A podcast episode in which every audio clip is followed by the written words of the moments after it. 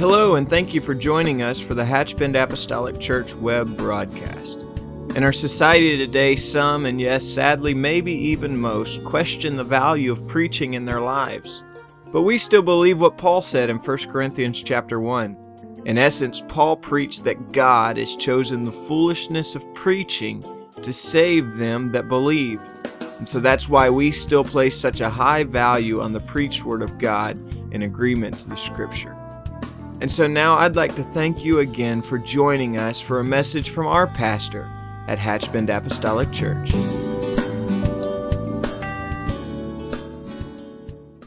If you have your Bible and will turn with me in the Old Testament to the book of Habakkuk, chapter number 1, I'm going to begin reading verses 1, 2, and 3. And so while you're finding that, that's one of those books that you might have to lick your thumb twice turning the pages to find to find the book of Habakkuk. But uh, we are certainly living in an hour where questions are filling the hearts and the minds of men and women everywhere. Not the least of which even the church. You know, we are living in un- uncertain times, and and uh, I know that a lot of preaching and teaching and, and comments and certainly recent events um, that we have attended, camp meeting and things of that nature, speakers are talking about this. It, it is it is red hot on the lips of many people because it's really where we are. It's where our minds, at least, should be. And so I want us to turn here in uh, this little known and uh, small book of the Bible, and let's see what we can pull from here in just a few minutes. The Bible says in verse number one, the burden which Habakkuk the prophet did see. Verse, verse two and verse three, I want you to really, if you will, to look at not just the wording, the verbiage, but the passion of which um, this man spoke. He said, O Lord, how long shall I cry and thou wilt not hear? Even cry out unto thee of violence and thou wilt not save. Why dost thou show me iniquity and cause me to behold grievance? For spoiling and violence are before me, and there are that raise up strife and contention. Now, you know, I, I think probably for the most part, there, a lot of people here have at least heard that we should never question the Lord. And, uh, you know, we have confidence in His sovereignty and His wisdom and that He has all things in His hands. And, uh, but most of all, most people like me, we have, uh, we said, I know I'm not supposed to question the Lord, but, but I have a question. And, uh, you know, we're not trying to be obnoxious or disrespectful, but when tragedy or calamity strikes your life and, and you find yourself in a place that you never anticipated being, uh, it's a fair thing. In, in my in my estimation that in our own human weakness and frailty we would say what what what? Not disrespectfully God never or Job never charged God foolishly never sinned with his lips and I'm thankful for that. But I know that Job was wrapped of the same flesh and the clay that we are all wrapped with and he had the same thoughts and ideas and passions and so uh, I just want to talk to you for just a few minutes with this question What is going on? What is going on? Because we look around us, and I think that's a fair question. I think that's a fair question for where we are today in America. I think we could just ask ourselves honestly and um, and and uh, without sin or guile on our lips, and just say, "What is going on?" We never anticipated even just a few years ago where we are today and we look around uh, we look around the, the political scene that is that is hot and heavy and is a conversation fresh on all lips and rightly so. We ask ourselves what is going on. So Habakkuk began with a question that, as I said, most of us, most of us at some point, if you haven't, you probably will ask yourself what in the world is going on. Habakkuk lived in a turbulent world. He lived in a season and a time of increasing violence. It just seemed as though in this, if we can take ourselves now from our world to his world for just a moment, that, that, that wrong seemed to thrive and right seemed so out of place. It sounds so familiar, doesn't it? He complained to God of the wrongs of his nation and of the consequences. And he asked, and shall, and, and thou will not save, or, or you won't hear what, what's going on. Why are you showing me these things, but not giving me any answer? Why are you pointing out all the problems and the violence and all of the evil and all of the error?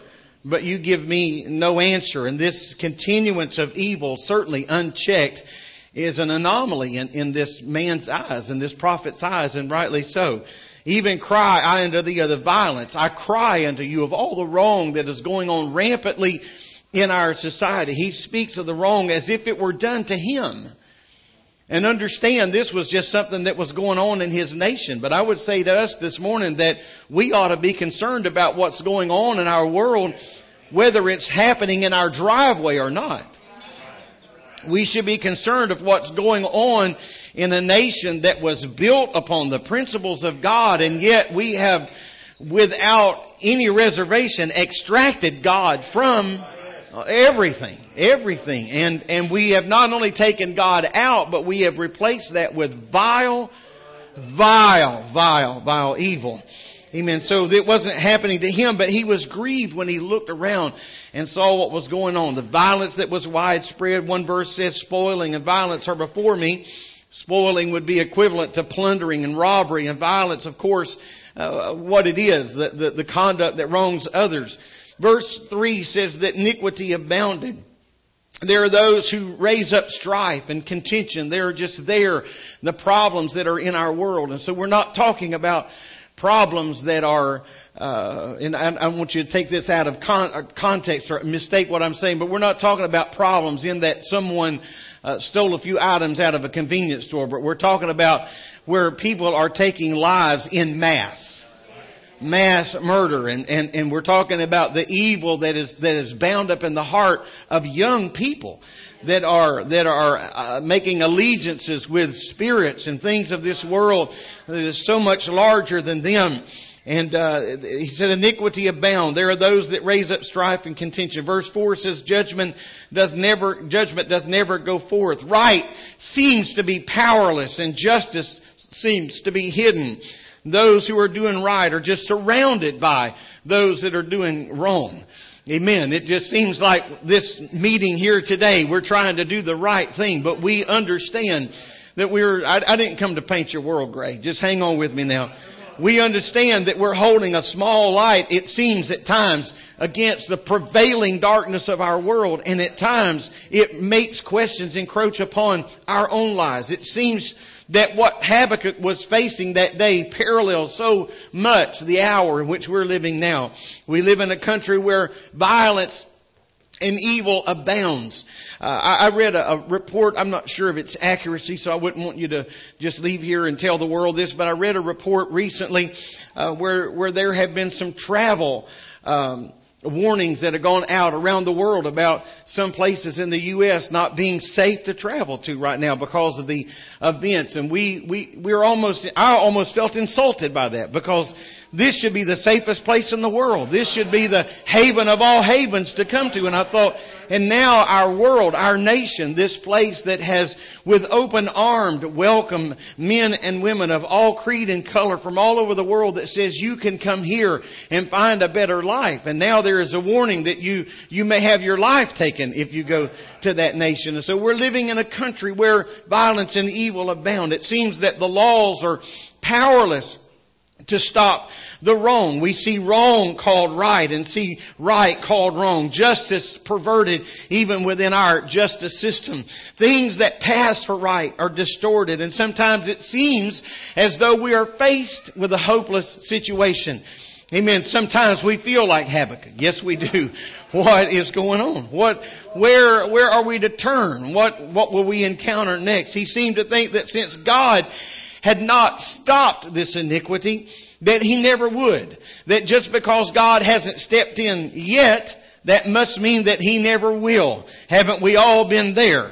Amen. In our own personal situations, we think that God, just because God hasn't moved now, that may in our minds mean that God is never going to move. But I've come to stand against that particular train of thought and tell you that just because God hasn't done anything right now doesn't mean that God is just somewhere in a chaise lounge unconcerned about our circumstances or our situation. Amen. He seemed to think that God had not put an end to this. And so there must just be another comma in this sentence of evil. But God will not disregard prevalent evil evil. He will not turn his eyes from that. He never has and he never will. God is always in control and always involved in our lives. Amen. God's problem isn't the ungodly. His problem and his eye is fixed on the church. And so where should we be today? Amen. I trust that we're not just twirling our thumbs and I hope that we're not curled in a corner of fear and uncertainty. But I say, Lord, I don't know what's going on, but I know, I know a God who has all of this in his hand. He has this situation.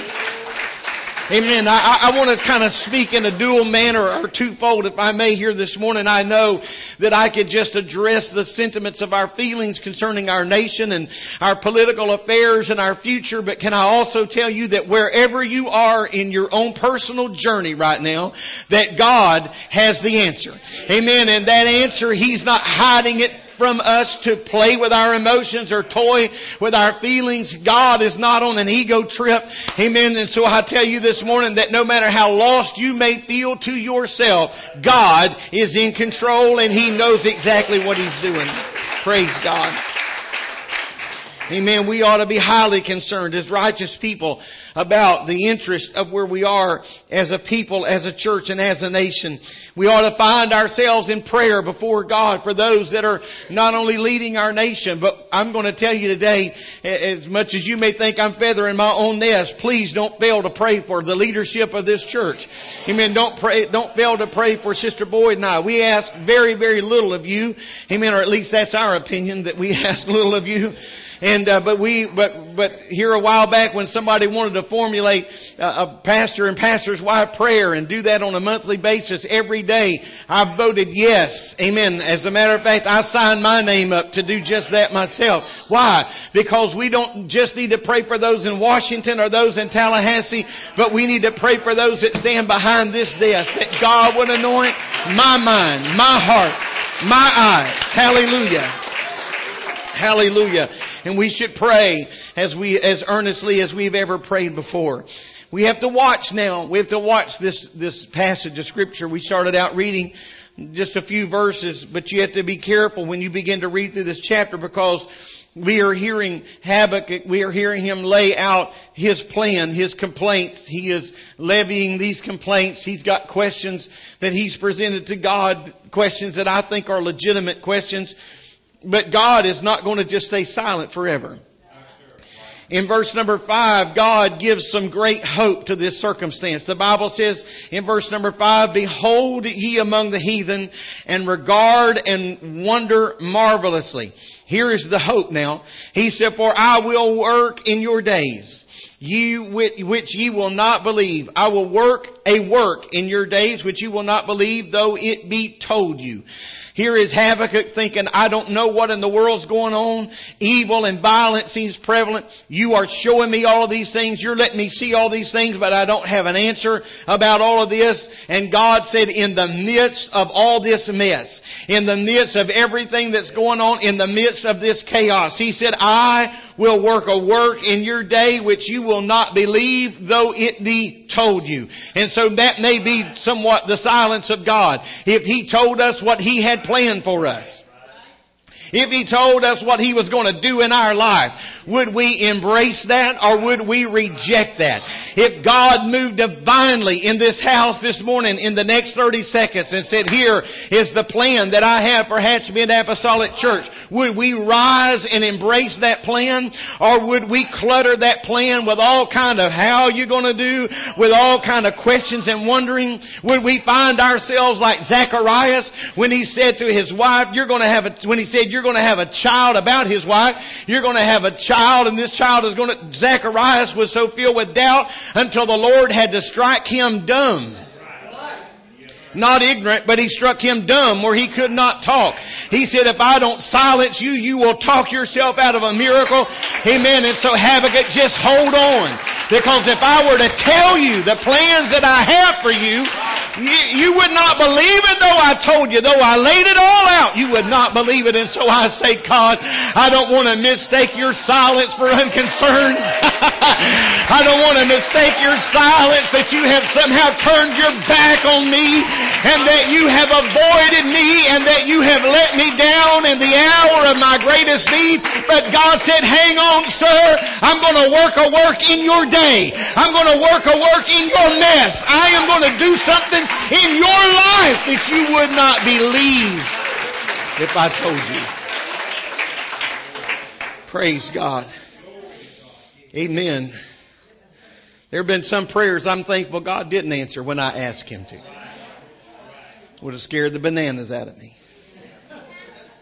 If God had just said, well, all right, I'll tell you. You know, we always want to know. We want to go around the corner. Uh, we want to know what's on the next page of the calendar. But if God were to show us, and that doesn't always have to be calamity, but if God were to show us what He's going to do, and so I believe that God is telling us to look around. I believe that God is telling us the same thing. What will that work be? I believe ultimately, ultimately, that that work is going to be the fact that He's going to call the church out of all of this. Amen. I, how many still believe heaven? Amen. You got so quiet on me about that, it scared me for just a minute. But I believe that God's ultimately going to call the church out of this and that heaven is going to be our home. Amen.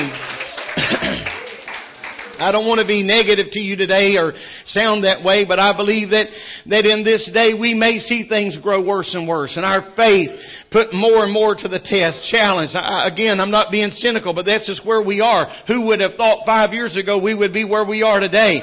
And so the climate may even get worse. The weather, the storm clouds may get a little bit lower, but can I tell you that the God that said, I will do a work in your day to Habakkuk can step into our circumstance in 2016 in this 21st century and say, don't you get dissuaded. I know it's not like yesterday or 10 years ago or a generation generation ago, but I will do a work in your day in the midst of all of this that you wouldn't believe if I were to tell you. Praise God. I'm thankful for, for God. So now God goes on to speak and, and, and so Habakkuk goes back to God in prayer and for the sake of time, I'm just rushing through this. So Habakkuk now begins to pray again and, and in the midst of this prayer, God spoke to Habakkuk, and if I may put it this way, I believe that in this conversation, so to speak, between Habakkuk, the prophet, and God, that they t- together unearth one of the most absolute central themes of the entire Bible. Now I know that's a big statement. But here it is in the midst of the perplexity of Habakkuk, in the midst of his plea with God, he says, I'm going to do a work in your day, though if it were told you, you wouldn't believe it. Habakkuk goes back to God in prayer, and for several verses, he just prays and prays and prays. In the midst of all of this, Habakkuk 2 and 4, it says in part, the Lord said, the just shall live by faith. The central theme of the entire Word of God. The, how are we going to do this? The just shall live by faith. How are we going to make it? How are we going to start? We're going to make this by faith.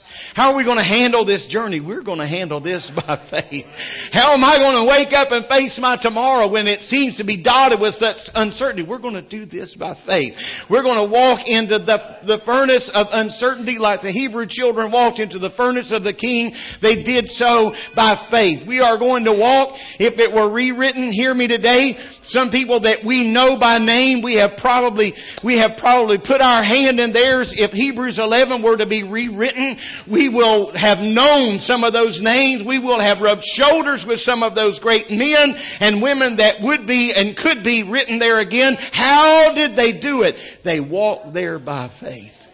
By faith. And as you move along in this chapter, you get to verse 20 and you'll read yet another affirmation of the Lord.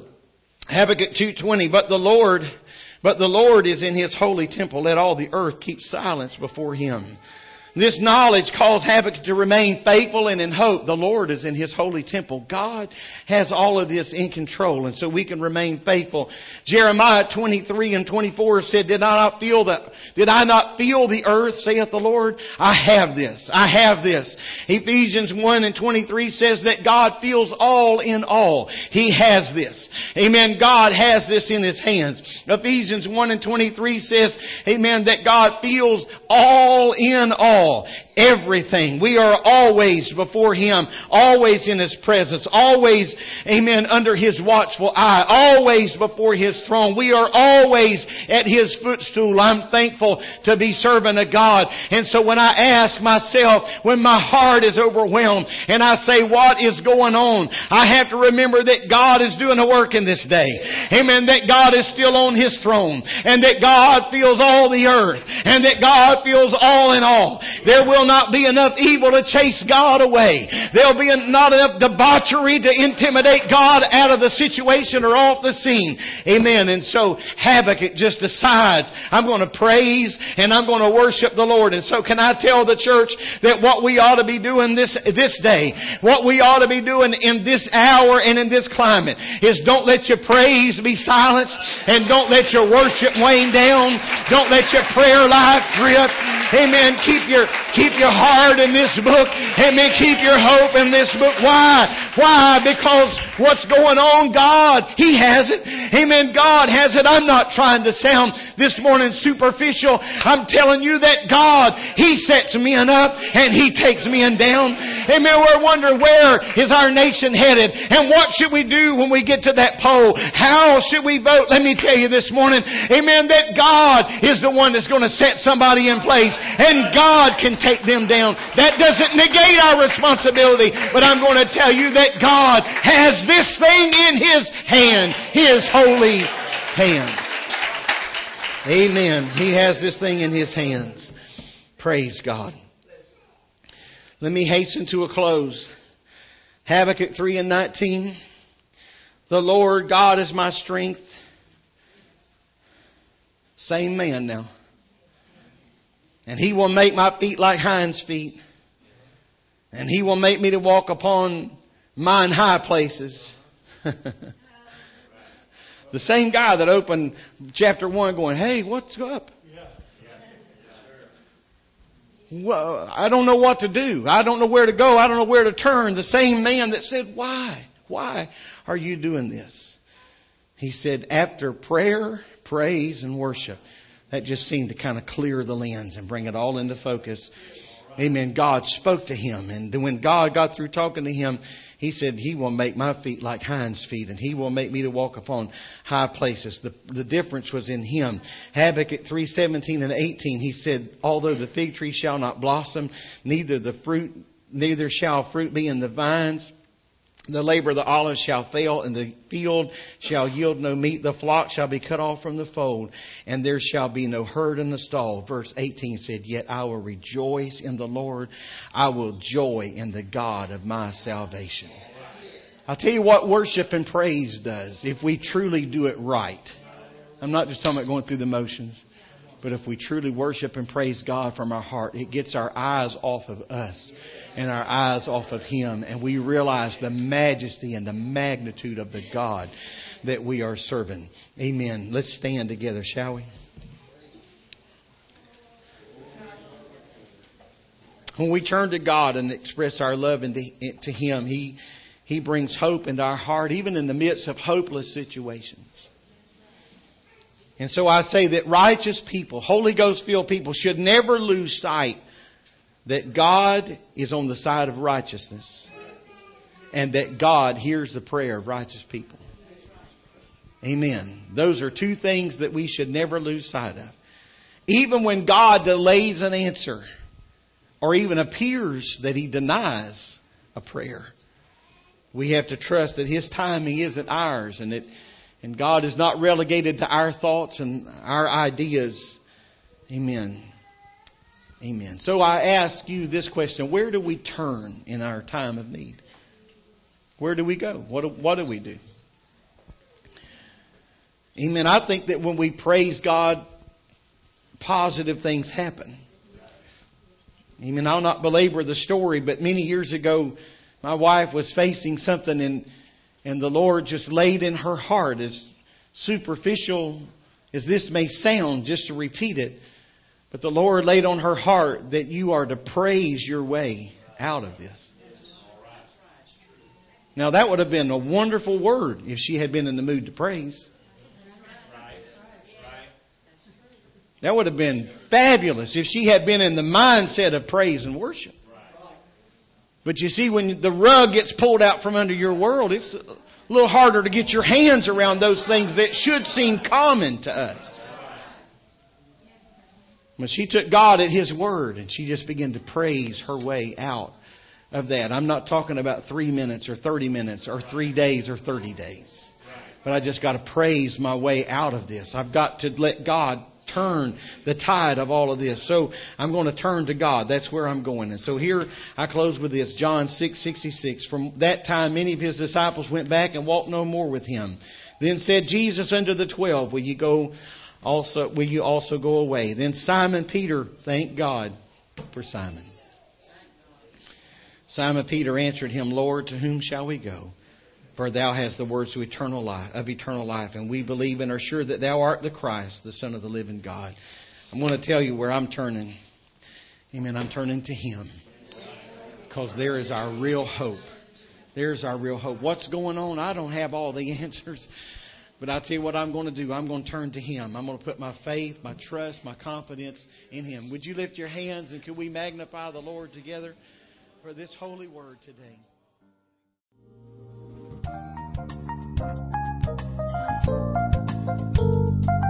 This message has been brought to you today by the media ministry of Hatchbend Apostolic Church. We pray that it's ministered to you in some way, and we'd like to take this opportunity to invite you to join us in service here at Hatchbend Apostolic. Our Sunday services begin at 10 a.m. and our Wednesday night service at 7:30 p.m. For any more information or to speak with our ministry staff, please feel free to call our church office at 386 935 2806 or you can visit the contact link here on our website. Again, thank you for listening, and we pray God's richest blessings on you and your family.